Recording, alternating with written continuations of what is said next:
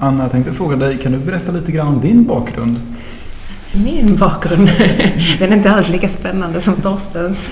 Oh, Men eh, alltså jag tänkte på det här med liksom, varför blev jag så intresserad av forskning? Varför tycker jag forskning och vetenskap är så himla viktigt?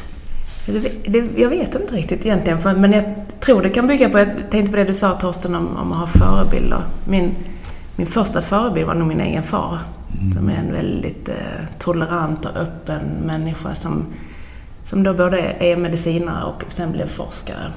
Och jag är uppväxt med att han, istället för att gå ut och äta med sina gäster så tog han hem dem till oss. Och jag har ett minne av att jag ofta till hans kollegors förtret, tror jag, började prata med dem och hade ganska roliga diskussioner med dem. Och jag tror att det har gjort att jag trivs väldigt bra i, i den vetenskapliga miljön. Jag känner mig väldigt eh, hemma mm. i det. Um, jag gillar det här när man kan analysera och fundera och komma med nya idéer. Jag gillar att prata med folk som har annorlunda åsikter, som utmanar mig att tänka på annat sätt. Men jag skulle egentligen bli musiker, det var liksom vad jag skulle. Så under hela min uppväxt så var det tvärflöjt jag ägnade mig mm. åt. Fast jag tyckte också det var väldigt roligt i skolan. Men eh, jag hade ibland konserter så att jag spelade nästan jämt. Och hade mm, på notstället bredvid noterna min biologibok eller mina läxor. Och läste medan jag hade paus i konserten, mina läxor. Eh, så jag var väl lite ambivalent där. Eh, du spelade piano? Ja, jag spelade piano också. Jag sjöng kör och... Ja, men jag höll på med... I, I, min familj var liksom musik det högst stående. Um, så det var liksom vad jag ville bli. Och så blev det inte så. Och då var det så här att, ah, men... Och jag tror, som, som du också varit inne på Torsten, att liksom, forskning det är ungefär som en... Ja, men det går väldigt mycket att jämföra med en frilansmusiker eller en mm. konstnär som... Man måste verkligen så det låter kanske lite fel att säga att man måste brinna för det, men det är ju lite så. Att man, ett passionerat förhållningssätt ett, fall. Ett passionerat mm. förhållningssätt, ja. Mm. För sen när jag, när jag då tänkte så här, jag måste göra något annat än att spela, vad ska jag då? Ja, men jag tycker om, jag tycker om DNA och genetik och medicin. Men jag ska absolut inte bli läkare, för det var mina föräldrar. Fast jag är forskare. Men jag läser biokemi och min pappa var professor i biokemi. Så mitt eh, tonårsrevolt var ju inte sådär gigantiskt Nej. stort kan man ju säga. Så jag började läsa biokemi i, Köpenhamn. Eh, och det var, då hade jag förväntat mig ett möte med DNA och celler. Och, men jag kom in i matematik, fysik, eh, fysikalisk kemi, spektroskopi och tyckte det var ganska torrt och det var mycket matematik. Så jag var verkligen på väg att hoppa av det där. Men Nej, jag fick någon sån här, jag måste visa att jag kan. För det var, i Köpenhamn hade de ett system att det kom in väldigt många, men det var inte så många som kom ut. Och jag har alltid haft någon sån här, jag måste visa att det där klarar jag nog. Så att när jag får en liten nöt att knäcka, då blir jag lite till mig. Mm. Så då, då blev det så att jag liksom ändå blev, kom ut i slutändan eh, med en bachelor i biokemi. Men, och så kom jag till Stockholm av olika anledningar och eh, kom till Stockholms universitet och läste ett halvår med de som läste molekylärbiologlinjen. Och där mötte jag, som på tal om det här med inspirerande människor, man har ju några i sitt liv som man märker att man har påverkats mycket av. Och där kom det en föreläsare på en kurs i immunologi som heter Claes Kärre. Och eh, då var det äntligen så pratade han pratade om celler, han pratade om, han pratade om hur det funkar med, ja det var DNA, det var kanske inte så mycket DNA just i immunologi, men det var, det var jag tänkte det, det där är någonting som är spännande. Och så i slutet på hans föreläsning har att han letade efter någon som kunde komma till honom och göra ett examensarbete. Och jag sprang fram till honom och frågade om jag fick komma dit och prova. Eh, och då kom jag till KI, mm. Torstens gamla hem. Och kom till Claes Kärre och kom till en eh, jätteinspirerande miljö, på tal om inspirerande mm. miljöer. Och då kände jag lite grann som att jag hade i musiken.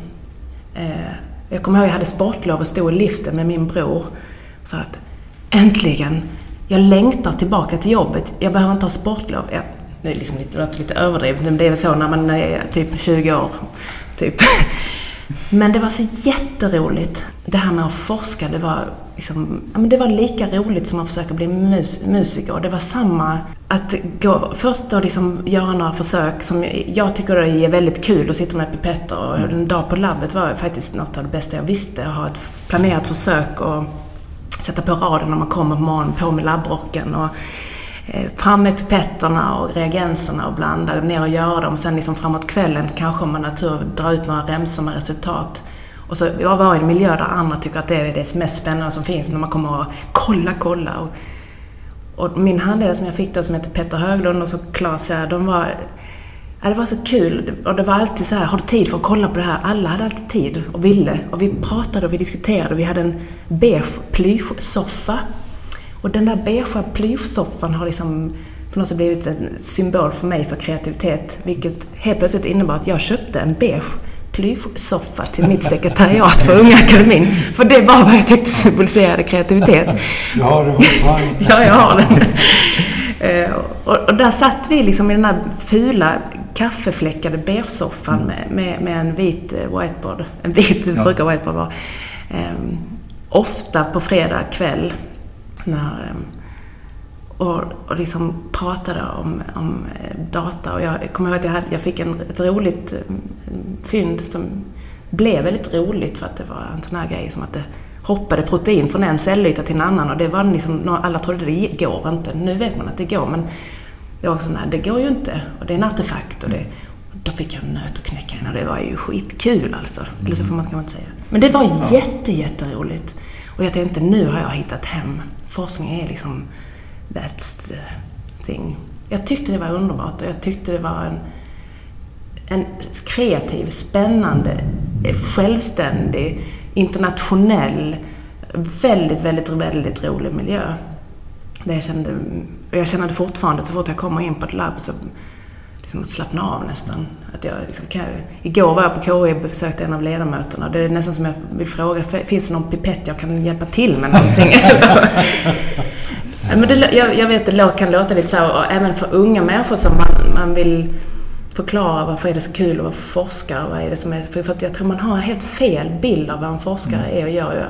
Jag var med min son på Madame Tussauds i London förra året och vi gick någon runda där. Sen plötsligt så stod det någon vaxdocka där som såg helt galen ut. Håret stod överallt och det var jättetjocka glasögon. Det tog mig ganska lång tid att fatta att det där skulle vara en forskare. Och jag blev lite förbannad faktiskt. Jag hade hoppats att de tog då dockan bredvid som var en sån här superhjälte, eh, som min son då gärna ville fotografera sig bredvid, som var en sån här cool kvinna, superstark med superkrafter. Varför var inte det forskaren? Och det är de jag har i Sveriges Unga Akademi, där är det superhjältar fantastiska människor och de skulle jag vilja vara min sons förebilder. Mm. Och, då, och då, tycker jag att, liksom att det finns en stor utmaning. Just att få eh, eh, det här med forskning, att folk och unga ska veta vilken fantastiskt rolig väg det kan vara. Men också som du säger Torsten, att man måste ju såklart ha ett driv, för det bygger så på ett mm. eget driv. Jag tycker den boken som akademin mm. producerade om unga forskare, hur de blev mm. forskare, mm. är väldigt bra. Jag tror de flesta människor inte vet vad, vad vi forskare är, vad för slags personer vi är. Och jag tycker det är bra att översätta den på ett sätt. Mm. Ja, det finns inte så många så här, vad, vad gör en forskare? Nej. Hur blir man det? Och vad, det är väldigt spännande att se vad som förenar en grupp forskare som ju har lyckats och som, mm. som precis. Intressant. Du, du pratar om det passionerande förhållningssättet och vikten av liksom att lyfta fram som, som förebilder. Men då tänker jag, Torsten är inne på att, att de tidiga skolåren kanske inte var... Eh, han var som mest aktiv då. Hur var du i skolan? Var du Ja. ja, alltså jag var ju, då, det var ju musik. Hela min skoltid var det musiken som jag prioriterade. Och samtidigt så Fast, hade du ju eh, biologiboken, precis, boken bredvid. Precis, men då som lite Torsten var inne på, jag var väl också en sån här duktig flicka så att jag eh, gjorde väl ändå ganska bra ifrån mig i skolan och var en skötsam och eh, elev som väl också tyckte egentligen att det var ganska roligt att plugga. Alltså jag har alltid gillat att lära mig nya saker så att eh, jag skulle, liksom, jag skulle gärna gå om skolan egentligen en gång till för att nu skulle jag tycka det var så mycket mer spännande. Så att, jag kan inte säga att jag var intresserad av vetenskap och forskning på det sättet och, och, och för unga idag som ehm, att jag var intresserad av eh, musik och romantik och det som man brukar vara när man är ung. Fast jag tyckte det var kul. Och som jag tror att många... Jag det var kul med nya saker också. Fast det är också samtidigt lite befriande att höra för att det, det visar på att man både kan vara engagerad i skolan och bli en framgångsrik forskare. Men man kan också inte vara lika engagerad i skolan och också bli en fantastisk forskare. Så det liksom finns flera vägar till, till vetenskapen. Ja. Det är mer riskabelt att göra vad jag gjorde. Därför att, att uh, de flesta uh, kommer inte så långt om de inte jobbar. Mm. Men, men uh, det är ju intressant i ditt, i Annas, att hon lämnade forskning. Mm. Men hon, jag också lämnade forskning när jag blev president på ett universitet. Men uh, du lämnade det mycket tidigare. Mm. Och det är mer personliga mm. grejer. Alltså jag lämnade forskning. Jag, jag spenderade mitt, ett av mina sista år under min, innan jag disputerade så var jag på Pastörinstitutet i Paris. Eh, och hade ett eh, fint år där. Eh, och, eh, det är ett fantastiskt ställe. Ja, det är ett väldigt fint ställe. Jag, jag var i en, en grupp, en, en amerikan som var gruppledare som var också en jättefin och inspirerande person. Eh, Jim DeSanto heter han. Och ehm, eh, lärde mig mycket och, och, och, funderade ganska mycket på det här med eh, hur fortsättningen skulle bli för min disputation närmade sig. Eh, de kvinnor som jag såg i min omgivning eh, på Pastörinstitutet och även på KI till viss del. Jag hade svårt att hitta kvinnliga förebilder överhuvudtaget faktiskt, som jag kände att, att jag kunde liksom identifiera mig med. Och under tiden som jag var på, i Paris så var det en i mitt labb som kom från Libanon som hade börjat jobba på Unesco i Paris. Eh, och jag fick en möjlighet att komma dit till deras huvudkvarter i Paris på en, ett vernissage som en, en annan kompis som jag hade höll där. Och blev mycket inspirerad av den miljön som var på Unesco som var väldigt... Det var konst och vetenskap och det var internationellt. Och då visste inte jag att man kunde jobba med den, ett annat typ av jobb om man hade utbildat sig till forskare. Så när jag kom hem sen till Sverige igen och disputerade eh, så var jag väldigt funderande på om jag skulle fortsätta men jag var väldigt inställd på att jag skulle åka till USA på postdoc och fortsätta. Jag hade tänkt att jag fortsätter så länge det går och sen går det inte. Jag hade en klok mentor som hette Britt-Marie Sjöberg som, som sa att man, om man känner att man kan hålla på så länge det går och sen går det inte längre så gör man något annat utan att se det som ett stort misslyckande. Mm. Eh, så det hade jag liksom inställt på att, och att åka på postdoc i USA, jag ville åka dit och lära mig mer om mikroskopi för jag hade det här proteinet då som jag hade, hade hoppade mellan celler. Det tyckte jag kunde vara väldigt spännande att lära mig mer om mikroskopi. Var det det din avhandling handlade om? Ja, det handlade om en, en, en, en viss, alltså immunförsvaret, NK-celler, som har inhibitoriska receptorer som, eh, som interagerar med en viss typ av receptor från en annan cell. Eh, och det jobbade jag väldigt mycket med då, så att, att, eh, att de proteinerna inte bara träffades eh, genom möte mellan två celler utan det kunde även då ta med sig proteinet. Och, var, och det var jag väldigt intresserad av att veta vad betydde det? Vad hade det för funktioner? Det, så långt nådde jag aldrig. Men, så har du andra kommit fram till? Nej, inte riktigt vad funktionaliteten är men det har fortsatt studier i det. Mm. Det blev i alla fall ett omslag på Rockefellers tidning, Journal of Experimental Medicine. Men det var, men, men, ehm, Om du fick tillfälle det, skulle du gå tillbaka till lab? Ja, alltså, och grejen var den att jag, att jag, när då, jag tog liksom aldrig beslutet att jag inte skulle fortsätta utan jag, jag tänkte så här att jag måste, jag ska åka på postdoc men ehm, sommaren där inne efter jag disputerat så var det en, en annons i tidningen från Vetenskapsrådet att de sökte en eh, handläggare som skulle jobba med internationella frågor och UNESCO-frågor. Och eh, då tänkte jag, men jag söker det där jobbet eh, och testar hur det är att jobba med något sånt. Och sen går, åker jag på postdoc efter det. Och av någon konstig anledning så fick jag det där jobbet. Och ehm, det, det var väldigt roligt. Eh, att, att jobba med forskningsrelaterat, att jag trivdes också med att lyfta blicken lite. När man jobbar i forskning så är man väldigt specialiserad i, i sitt område. Jag tyckte det var kul att lyfta blicken lite. Att jag jobbade då med så här ämnesövergripande så att det var alltid alla humaniora, samhällsvetenskap, natur, natur och teknik, medicin och jag tyckte det var spännande och jag kände ju att jag trivdes ju i det här med när man träffas med många forskare. Och, Ja, vi träffades där. och vi träffades där. Så ett av de bästa sakerna med det var att, att jag träffade Torsten. För jag blev på något sätt ansvarig för eh, någon satsning när man skulle utse de, de eh, starkaste forskningsområdena i Sverige. Man skulle utse tio stycken. Och då skulle vi ha en internationell panel. Och då eh, kom vi, ja, men Torsten Diesel, han ska ju såklart vara med i den här panelen. Så vi började ha kontakt på mail och eh, vi skulle ha ett möte, vi skulle träffas. Och jag eh, hade mailkontakt med dig Torsten och jag kommer ihåg att du sa ja, men vi, runt december är en bra tid för mig. För då bodde du ju fortfarande i USA. Nu, eh, då brukar jag komma hem i samband med Nobelfesten. Och just det året skulle vi ha en julfest på Vetenskapsrådet med Nobeltema för personalen. Och då så skrev jag, så jag satt där på mitt lilla kontor och Åh, vad underbart, Torsten ska gå på Nobelfest, det låter ju ljuvligt. Så skrev jag något sånt, åh vad roligt. Eh, vi ska också ha en Nobelfest här och den får du gärna komma på. Hö, hö, hö, typ. Så att det där. Ja, så kommer det ett vändande svar. Ja, men jag kommer gärna. Då blev lite, jag var ganska ny på Vetenskapsrådet, så jag fick springa ut till generaldirektören. Eh, jag har bjudit in en riktig Nobelpristagare till vår Nobeljulfest, är det okej? Okay? det var jättekul och det där är så typiskt Torsten. Och det är ju det som är så underbart med dig. Att eh, du är ju en sån här... eh, Ja men du är en sån inspirationskälla. Så du är ju en av mina andra såna här personer som har inspirerat och, och påverkat mig mycket. Vi, vi träffades ju då där och eh, hade trevliga och bra samtal redan från början.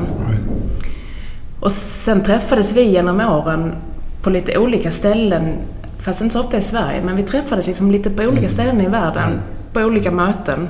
Och vid ett tillfälle kom jag i Strasbourg, du kom in i salen lite sent, det var vi, vi satt och höll och så kom du fram och så satt du dig så hade du någon clementin med dig. Så började du skala clementinen och gav mig. Och jag kommer ihåg, det satt någon student bakom mig som sa till mig efter Torsten Wiesel skalade en clementin.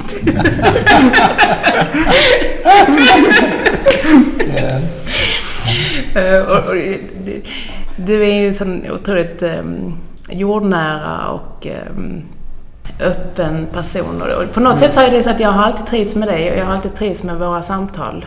Ja, vi har liksom från början haft en intuitiv förståelse av det har att göra med världen. Men vi ska också poängtera att du är också en väldigt speciell person.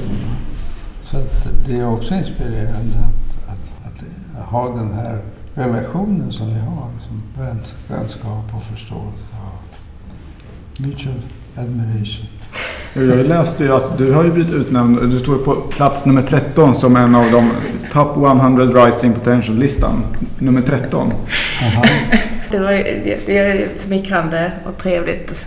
Vem sätter eh, ihop den listan? Du får berätta.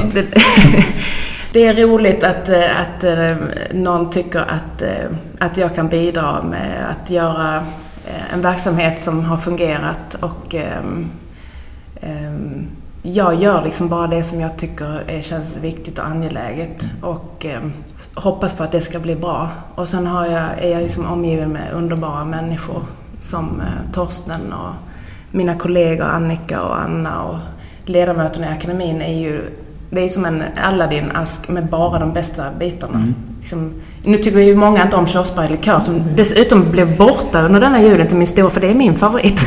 Men det är liksom en Aladdin med bara favoriten. Eh, Och, eh, så det är ju lätt att göra bra grejer. För du fick uppdraget att starta Sveriges Unga Akademi. Just det. Av vem då?